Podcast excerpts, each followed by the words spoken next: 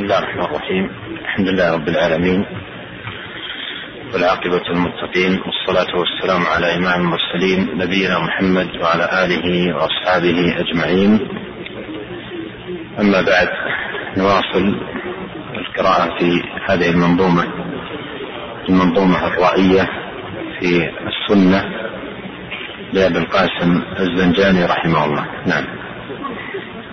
قال المصنف رحمه الله تعالى وأبرأ من ثنتين قد لعنا معا فذا أظهر الإرجاء وذا أنكر القدر. هذا البيت يعلن فيه الناظم رحمه الله البراءة من فرقتين أو طائفتين آه الإرجاء أو المرجئة والقدرية. المرجئة ذكرهم بقوله من أظهر الإرجاء والقدرية ذكرهم بقوله من أنكر القدر المرجئة سموا مرجئة لأنهم أظهروا الإرجاء ومعنى أظهروه أي أعلنوه وقالوا به ودعوا إليه. والإرجاء مأخوذ من التأخير. تأخير العمل عن مسمى الإيمان. فكل مؤخر للعمل عن مسمى الإيمان يطلق عليه عند أهل السنة والجماعة مرجع. والذين يؤخرون العمل عن مسمى الإيمان أصناف وليس صنفا واحدا وسيأتي الإشارة إلى بعض أصنافهم. في شرح الناظم رحمه الله لهذا البيت. فمن أظهر الإرجاء فهو مرجع. وهذا معنى قوله من أظهر الإرجاء يعني قال به ونصره ودعا إليه. والطائفة الأخرى القدرية. والقدرية لقب لمن ينكر القدر. لمن ينكر القدر يقال له قدري ولهذا قال الناظم وذا أنكر القدر. فالذي ينكر القدر يقال له قدري والقدرية الذين عرفوا بهذا اللقب ينكرون القدر ويقولون الأمر أنف ولا قدر. ويقولون أن أفعال العباد ليست مخلوقة لله تبارك وتعالى وإنما هي مخلوقة للعباد أنفسهم وأن العبد هو الخالق بفعل نفسه ليس الله. ولهذا لقبوا عند السلف بمجوس هذه الأمة لقولهم بخالقين الله خالق الإنسان والإنسان خالق فعل نفسه. فمن أنكر القدر يسمى قدري ويلحقه النصوص التي جاءت في ذم القدرية وإن كان القدرية الذين هم نفاة القدر يحاولون أن يتنصلون من هذه النسبة يحاولون التنصل من هذه النسبة ويقولون الأحق بالوصف بأنه قدري من يثبت القدر ونحن ننفيه. يحاولون بهذا أن يتخلصوا أو يتنصلوا من هذه النسبة حتى إن أحد القدرية القدامى ألف كتابا سماه الردع القدرية. وقال في مقدمته أن القدرية من يثبتون القدر وأما نحن ننفيه لا لا نثبته. فلا فلا يصح أن نلقب بهذا اللقب. وهم قدرية ويلحقهم الوعيد والذم لأنهم جاحدون للقدر ولهذا أيضا يسميهم العلماء القدرية النفاة. لأن من كان قولهم باطلا في القدر على قسمين قدرية النفاة وهم هؤلاء المعنيون بهذا البيت وهم الذين إذا أطلق القدرية يقصدون بهذا الإطلاق. والقسم الثاني القدرية المجبرة الذين يقولون بأن الإنسان مجبور على فعل نفسه. فالقدرية المجبرة هم الجهمية والقدرية النفاة هم المعتزلة نفاة القدر. وقد كان أوائل القدرية ينفون مراتب القدر الأربعة العلم والكتابة والمشيئة والإيجاد. ثم صار آخرهم إلى إنكار المشيئة والإيجاد والقول بأن أفعال العباد ليست مخلوقة لله وإنما هي مخلوقة للعبد نفسه. الناظم رحمه الله يبرأ من هذين الصنفين من المرجئة الذين أظهروا القول بالإرجاء ومن القدرية الذين أنكروا القدر. وقوله لعن معا أي في في النصوص في كلام أهل العلم فقد ذمت القدرية والمرجئة معا في مواضع عديدة ورد فيها ذم الطائفتين. بل جاء آه، ذمهما معا في بعض الأحاديث التي ترفع إلى النبي عليه الصلاة والسلام. قال الزنجاني رحمه الله في شرحه لهذا البيت صح عن النبي صلى الله عليه وسلم برواية جماعة من الصحابة رضي الله عنهم أنه قال صنفان صنفان من أمتي لا تنالهم شفاعتي القدرية والمرجئة. صنفان من أمتي. ولهذا عبر الناظم في البيت قال صنفين أخذ هذا اللفظ من الحديث. معا أيضا أخذه من الحديث لأنهما جمعا معا في نص واحد. والحديث بهذا اللفظ صنفان من أمتي لا تنالهم شفاعتي ضعفها الشيخ الألباني وأورد في السلسلة.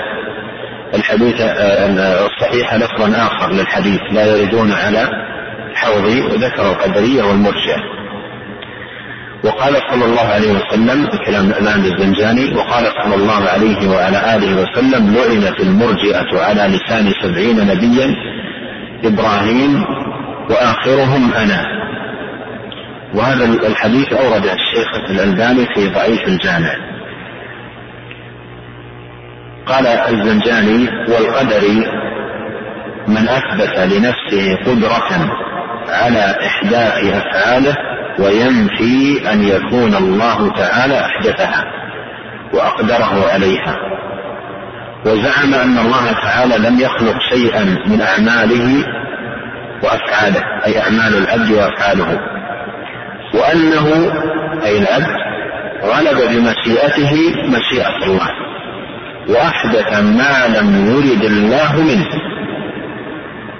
فخالف الشرك في ذلك. ما معنى هذا؟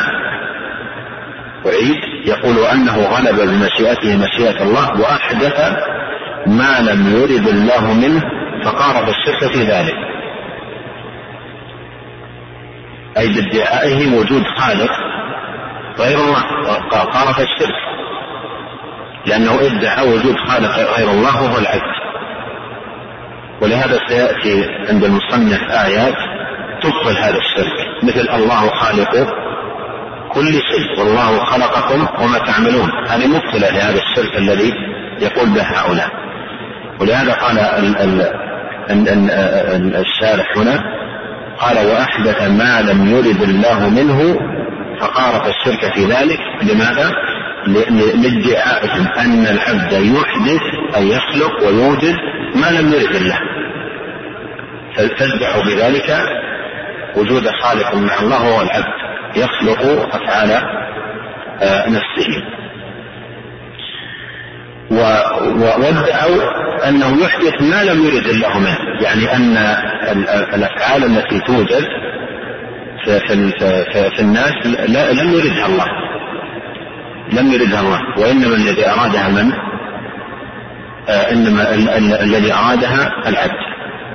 وهذا كلام باطل. يدرك بطلانه بالفطرة إضافة إلى الدلائل التي آه، سيأتي آه، سوق بعضها عند الشارح مما ذكره العلماء من لطائف دلالة الفطرة على بطلان هذا الأمر أن أحد الأعراب جاء لأحد الشيوخ المعتزلة وأظن عمرو بن عبيد وقال له إن ناقتي سرقت. فادعو الله أن يردها علي فقال عمرو قال اللهم إن ناقة فلان سرقت وأنت لم ترد ذلك فردها عليه. فقال الأعرابي قتلك الله دعنا من دعائك. إن كان إن كانت سرقت وهو لا يريد سرقتها فقد يريد ردها ولا ولا ولا يستطيع. فدعنا من دعائك لسنا بحاجة إلى هذا الدعاء. رده لأنه ماذا؟ مصادم للفطرة. الفطرة تقر بأن الله عز وجل خالق لكل شيء وأن هذا الخلق خلقه والكون كونه سبحانه يتصرف فيه كيف يشاء. وسيأتي عند المصنف ذكر بعض الأدلة من القرآن في إبطال هذا الشرك الذي هو ادعاء أن العبد خالق لفعل نفسه. قال فقارف الشرك في ذلك إذ جعل نفسه شريكا لله سبحانه في الخلق والإحداث وقد قال الله تعالى فيما عبر به أهل القدر إن المجرمين في ضلال وسعر يوم يسحبون على النار يوم يسحبون في النار على وجوههم ذوقوا مس سقر. إنا كل شيء خلقناه بقدر وما أمرنا إلا واحدة كلمح بالبصر. الشاهد إنا كل شيء خلقناه بقدر.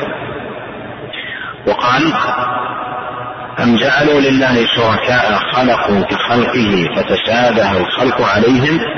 قل الله خالق كل شيء وهو الواحد القهار. الشاهد الله خالق كل شيء. وقال تعالى والله خلقكم وما تعملون. وقال تعالى أم خلقوا من غير شيء أم هم الخالقون. فهذه الآيات تكذب هؤلاء. ولهذا قال الشارح فأكذبهم الله في هذه الآيات في دعواهم. وأخبر أنه الخالق المحدث المتفرد بإحداث جميع ما في العالم من الأعيان والأشخاص والأفعال. وقوله والأفعال في الرد على هؤلاء أن يكون الله خالق للإنسان والإنسان هو الخالق لفعل نفسه. وأهل السنة يقول الله خالق للأعيان والأفعال. الأعيان مخلوقة لله والأشخاص مخلوقين لله وأفعالهم وأعمالهم أيضا مخلوقة لله تبارك وتعالى. والأفعال من خير وشر ونفع وضر وأنه لا إرادة لمخلوق مع إرادته ولا قدرة لأحد مع قدرته. تعالى الله عن قولهم علوا كبيرا. وفي القرآن والحديث ما يفصح ببطلان قولهم. ويدل صراحة على ضلالهم ما لا يبلغ كنهه أي حصره وعده. ما لا يبلغ كنهه من تتبعه وجده ظاهرا. هذا الكلام السابق يتعلق بالقدرية. قال وأما المرجئة فهم من البدع القديمة وهم طوائف وبينهم دقائق اختلاف وتكثر. فمن قول بعضهم إن الإيمان قول وعقد وهو قول المريسي ومن قول بعضهم إن الإيمان المعرفة بالله وهو العلم بوجوده وهو قول جهم والأشعري وهو أخبثها مقالة. ومن قول بعضهم أن الإيمان قول مجرد وإن اعتقد خلافه بقلبه. وهو قول ابن كرام. فعلى سياق قوله أي ابن كرام أن المنافقين مؤمنون. إذا كان الإيمان مجرد القول على سياق قوله يكون المنافقون مؤمنين. وقد صرح الله بكفرهم في غير آية من القرآن وذكر أنه يجمعهم مع مع الكفار في النار أي المنافقين. وغير ذلك من اختلافهم أي المرجئة إلا أنهم قد أجمعوا على تأخير العمل عن الإيمان عن تأخير الأعمال من الإيمان وأنها ليست منه وبذلك سموا مرجئة وبذلك سموا المرجئة لأن الإرجاء في اللغة التأخير قالوا أرجه وأخاه أي أخره وأخاه فكل من أخر العمل عن مسمى الإيمان يسمى مرجئ وعندهم على اختلافهم أقوال. وعندهم على اختلاف أقوالهم أن من أتى بما تزعمه إيمانا ثم لم يقم بشيء من قوانين الشريعة ولا انتهى عن شيء من محظوراتها فهو مؤمن عنده حقا ولي لله. مستوجب للجنة مزحزح عن النار لا يضره ما ترك ولا ما ارتكب. وهذا حدث عظيم في الإسلام وإبطال وإبطال الوعد والوعيد ومخالفة لنص الكتاب والسنة وبالله التوفيق. قال رحمه الله وجعد فقد أرداه خلف مقاله وأما ابن كلاب فأقبح بما ذكر. هنا بدأ الناظم من هذا البيت يسمي بعض رؤوس أهل البدع ومن على أيديهم انتشرت في الأمة بدعا وضلالات. فأخذ يسمي رؤوس آه، من هؤلاء يذكرهم بأسمائهم ويبين ما هم عليه من ضلال ومخالفة وزيغ وانحراف عن دين الله فبدأ بالجهم بن صفوان. قال وما قاله جهم فحقا ضلالة. أي أن قول الجهم بن صفوان قول واضح آه، ضلالته وبطلانه وفساده وسيأتي حديث عن المصنف عنه وعن حاله وبشر أي بشر بن غياث المريسي قال وبشر فما أن فما أبداه جهلا قد انتشر. ما أبداه بشر من قول وكلام في الله وفي دينه قاله عن جهل لا عن بصيرة في كتاب الله وسنة نبيه صلى الله عليه وسلم انتشر في الأمة وصار له أتباع. قال رحمه الله في شرحه لهذا البيت وهذا أبو محرز جهم بن صفوان الراسبي وراسب بطن من الأزد وهو من أهل سمرقند كان كاتبا للحارث بن سريج التميمي حين كان على خراسان أي حين كان أميرا عليها. فلما خرجه عنها نصر بن سيار الكناني وكان أيضا أميرا خرج معه إلى العراق. خرج معه إلى العراق في حين حصل بها يعني حين آه، حل بها ونزل بها. ترك خدمة الملوك والكتابة وتأله يعني انقطع للتعبد وكان يغشى مجلس أبي حنيفة ثم أحدث مقالات خبيثة منها أن علم الله محدث وكلامه محدث لم يكن عالما ولا متكلما حتى أحدث لنفسه علما وكلاما. وأحدث مذهب الجبر أي أن العبد مجبور على كيد نفسه وأن الله جبر الخلق على الكفر والمعاصي وله أن يفعل ما شاء وأن تكليف ما لا يطاق حكمة منه بالغة. وأن الإيمان علم القلب بوجود الله دون الأقوال والعقد والأعمال. وأن الزيادة والنقصان والقوة والضعف لا يدخل الإيمان. وكان ترك الصلاة نيفا وأربعين يوما متعمدا. وقال أي الجهم أنا في مهلة. أنظر حتى يصح لي ثبوت من أعبده. وأن الجنة والنار أي من أقواله وأن الجنة والنار ما خلقتا بعد وهذا تكذيب لله حيث قال أعدت للمتقين وفي النار أعدت للكافرين. وأنهما يثنيان آخرا. فلا خلود للمؤمن في النعيم ولا الكافر في الجحيم. وله من الفضائح غير قليل. مما ينافي السمع والعقل. فرفع أمره إلى سلم بن احوز وكان اميرا على العراق من قبل المنصور فجمع العلماء وأحضر وسأله عن مقالاته وقرره ببعضها فأجمعوا العلماء حين سمعوا ذلك على أن قائل ذلك ومعتقده ملحد خالع رزقة الدين. فأمر بقطع يده ورجله وصلبه وانقطع عن الأمة شر مقالته واندرست. ولم يبق أحد يقولها إلا حيث لا يفطن له إلى أن كان علي بن إسماعيل الأشعري. يعني إلى أن جاء زمان علي بن إسماعيل الأشعري وفسد بينه وبين أبي علي الجبائي لأن الأشعري كان عمرا طويلا ربما أربعين سنة على الاعتزال فلما فسد الذي بينه وبين الجبائي ترك الاعتزال وانخلع من الاعتزال ومال إلى مقالات قديمة كانت للجهم قال وفسد بينه وبين أبي علي الجبائي وأخرجه عن مجلسه ونفاه فعدل إلى بعض اخوانه يعني عدل أبو, أبو الحسن الأشعري إلى بعض أقوال الجهم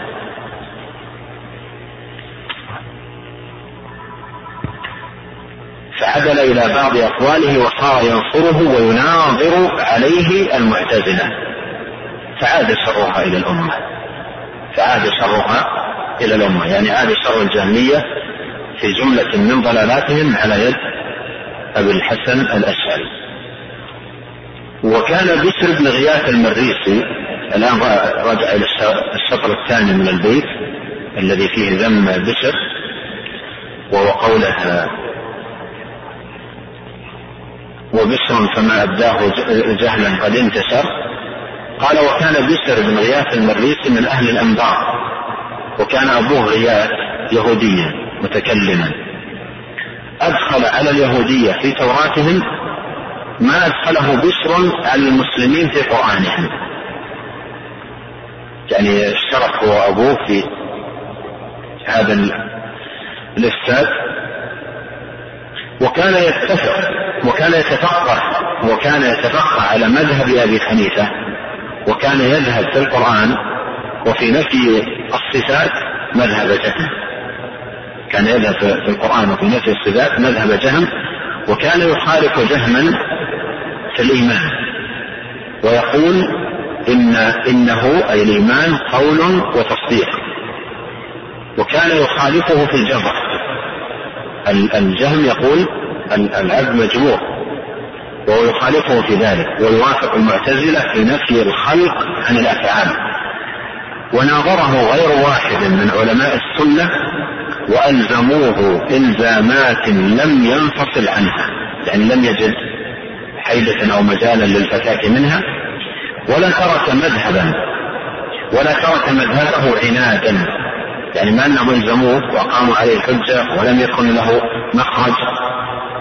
ولا ترك مذهبه عنادا فهجره قوم من أصحابه ومات مهجورا. ومات مهجورا. نعم. قال رحمه الله وجعد فقد أرداه كنت مقاله وأما ابن كلاب فأقبح بما ذكر. قال وجعد فقد أرداه كنت مقاله وأما ابن كلاب فأقبح بما ذكر. جعد ابن درهم.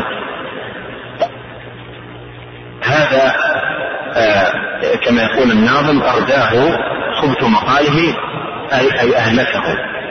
قال تعالى ذلكم ظنكم الذي ظننتم بربكم أرداكم. أرداهم أي أو أوصلهم إلى الردى وهو الهلاك. فأرداه خبث مقاله أي أهلكته مقالته الخبيثة. ومقالته الخبيثة هي شرط في الاعتقاد. نشره وأحدثه وأوجده في الأمة بجحد أسماء الرب تبارك وتعالى وصفاته. وأما ابن كلاب فأقبح بما ذكر أي عبد الله بن سعيد بن كلاب فأقبح بما ما ذكر أي بما قاله من كلام وما قرره من معتقد. وسيأتي كلام الناظم قال في الشرح. هذا جائز بن درهم كان كان معلم مروان بن محمد الأموي آخر خلفائهم فلما تبين له سوء مذهبه طرده من عنده. فخرج إلى البصرة وبقي بها مدة. وهو أول من أنكر تكليم الله موسى بكلام مسموع منه. يعني أعلن في الناس أن الله ما كلم موسى تكليما ولا ولا اتخذ إبراهيم خليلا. فكان أول من أعلن ذلك. أول من أنكر تكليم الله موسى بكلام مسموع منه فرفع أمره إلى خالد بن عبد الله القصري. وكان أميرا على العراق. من قبل وكان أميرا على العراق من قبل هشام بن عبد الملك بن مروان وكان حينئذ بواسط وأحضر جماعة من العلماء أي خالد فناقشوه أو تفاتشوه عن قوله. فأقر وأصر على ذلك يعني أقر بقوله وأصر عليه. فأجمعوا على زندقته. فأحضره المصلى.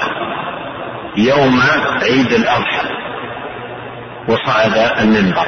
صعد المنبر خالد. فخطب خطبة بليغة وعظهم فيها وعلمهم فيها الضحايا. ما يجوز منها وما لا يجوز وما يستحب وما يكره. وهذه تبين للناس عند الحاجة إليها في خطبة العيد عيد الأضحى.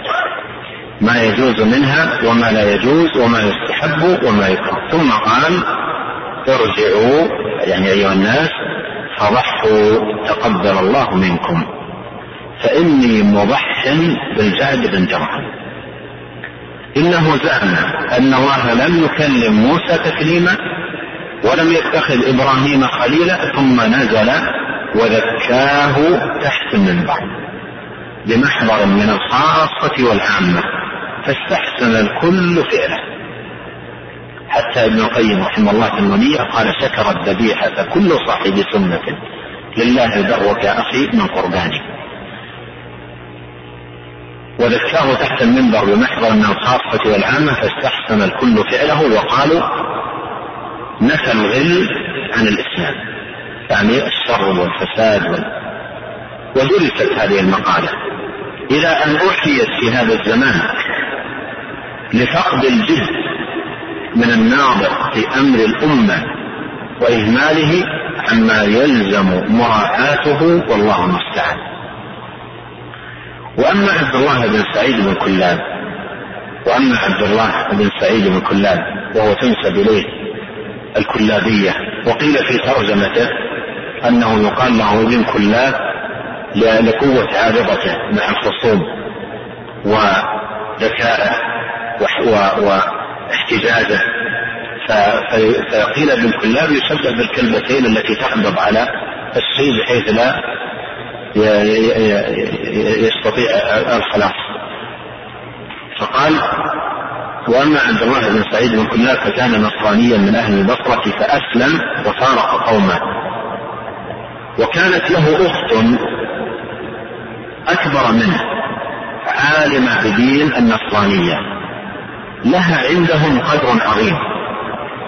فهجرته حين أسلم وابعدته حدثني أبو الحسن محمد بن علي بن محمد الحارثي عن عمه الحسن بن محمد وكان جارا لابن كلاب. قال لما أسلم ابن كلاب هجرته أخته وكانت أكبر منه وأخرجته من المحلة والدار. وكانت عالمة في النصارى راهبة مقبولة القول يصدرون عن رأيها فحمل عليها بكل أحد. يعني يريد أن, أن ترجعه وأن تعيده وأن ترضى عنه. فحمل عليها بكل أحد من مسلم ونصراني والجيران في أن تمكنه من الدخول عليها فأبت ذلك. حتى حتى تسلق عليها من بعض دور الجيران فلما رأته صاحت وجلبت فقال يا سيدتي تسمعين مني كلمة واحدة ثم افعلي ما شئت. فقالت هات. فقال اعلمي أني وجدت هذا الإسلام ينتشر ويزداد كل يوم ظهورا. والنصرانية تضمحل وتندرس آثارها. فرصدت فصولا وذكرت مسائل وعملتها ذكرها لها قد أودعها معنى النصرانية فقال دسستها في الإسلام وشوشت عليهم أصولهم المقننة. في حين سمعت ذلك منه طابت نفسها وهو الذي يزعم أن ليس لله كلام مسموع منه وأن جبريل لم يسمع من الله شيئا مما أداه إلى رسله وأن الذي أنزل على الأنبياء حكاية كلام الله وهذا أول من أحدثه في الأمة ابن كلاب وسأشير إلى قصة حدوثه على يديه. لكن قبل هذا أنبه أن القصة هذه التي أوردها أشار الذهبي في سير أعلام النبلاء في ترجمة عبد الله بن سعيد بن كلاب أن القصة لم تثبت. أن القصة لم تثبت. و كونها لم تثبت لا يعول عليها. كونها لم تثبت لا يعول عليها ولا يبنى إلا على شيء ثابت حتى وإن كان يعني الرجل حصل منه إحداث مقالة و و وفساد في جانب عظيم في الاعتقاد ما ما يمكن أن يحمل أو يجرم شيء لم يثبت.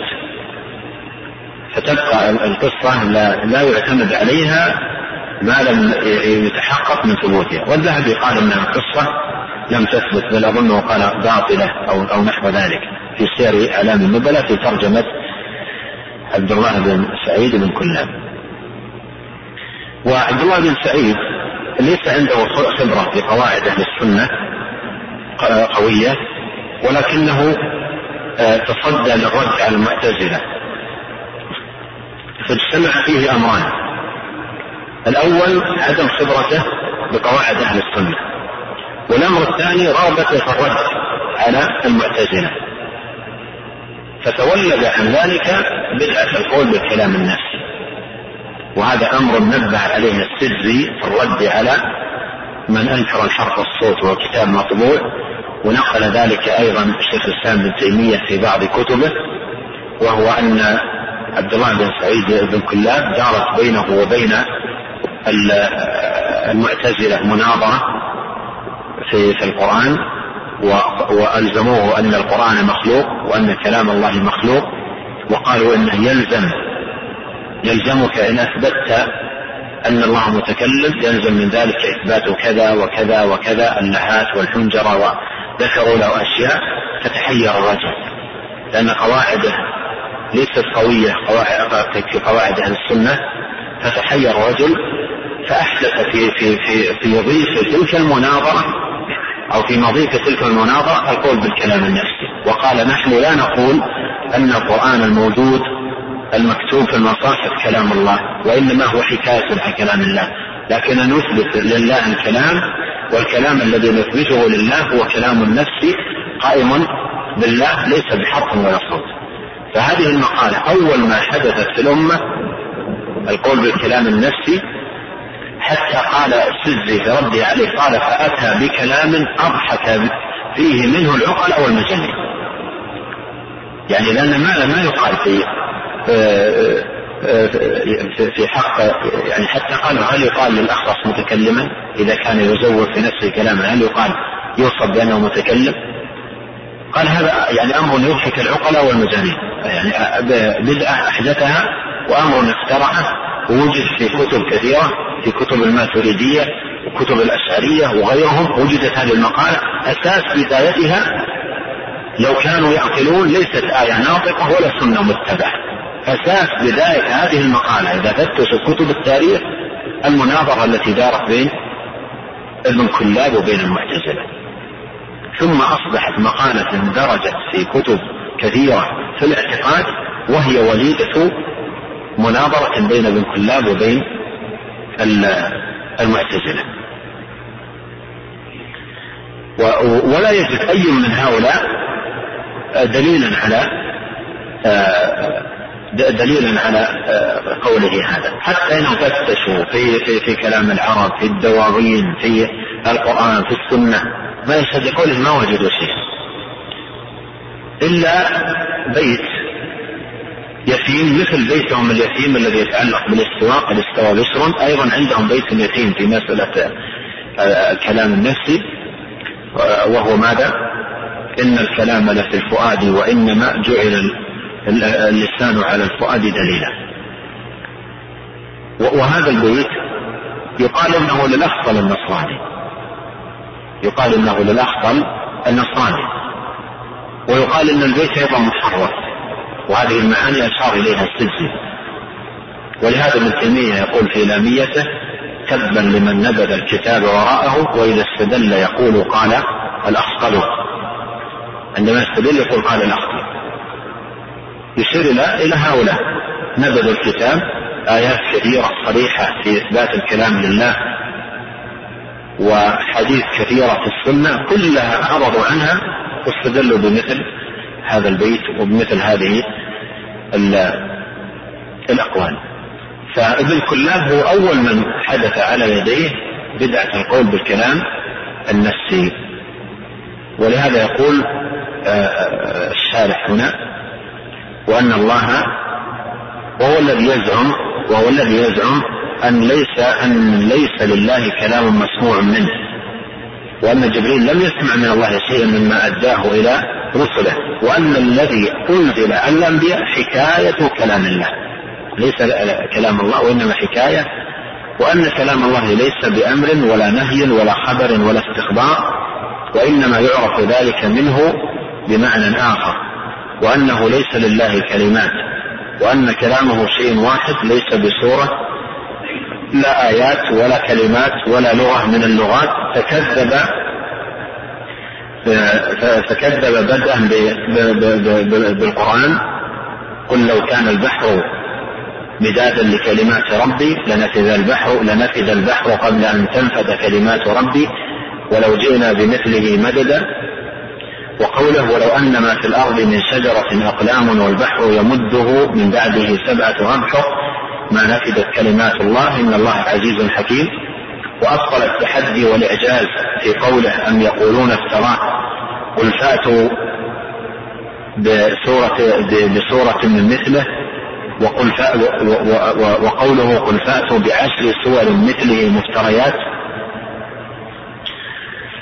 وخالف الأمة كلها في كون ما في الأرض في كون ما في الأرض كلام الله وكتابه.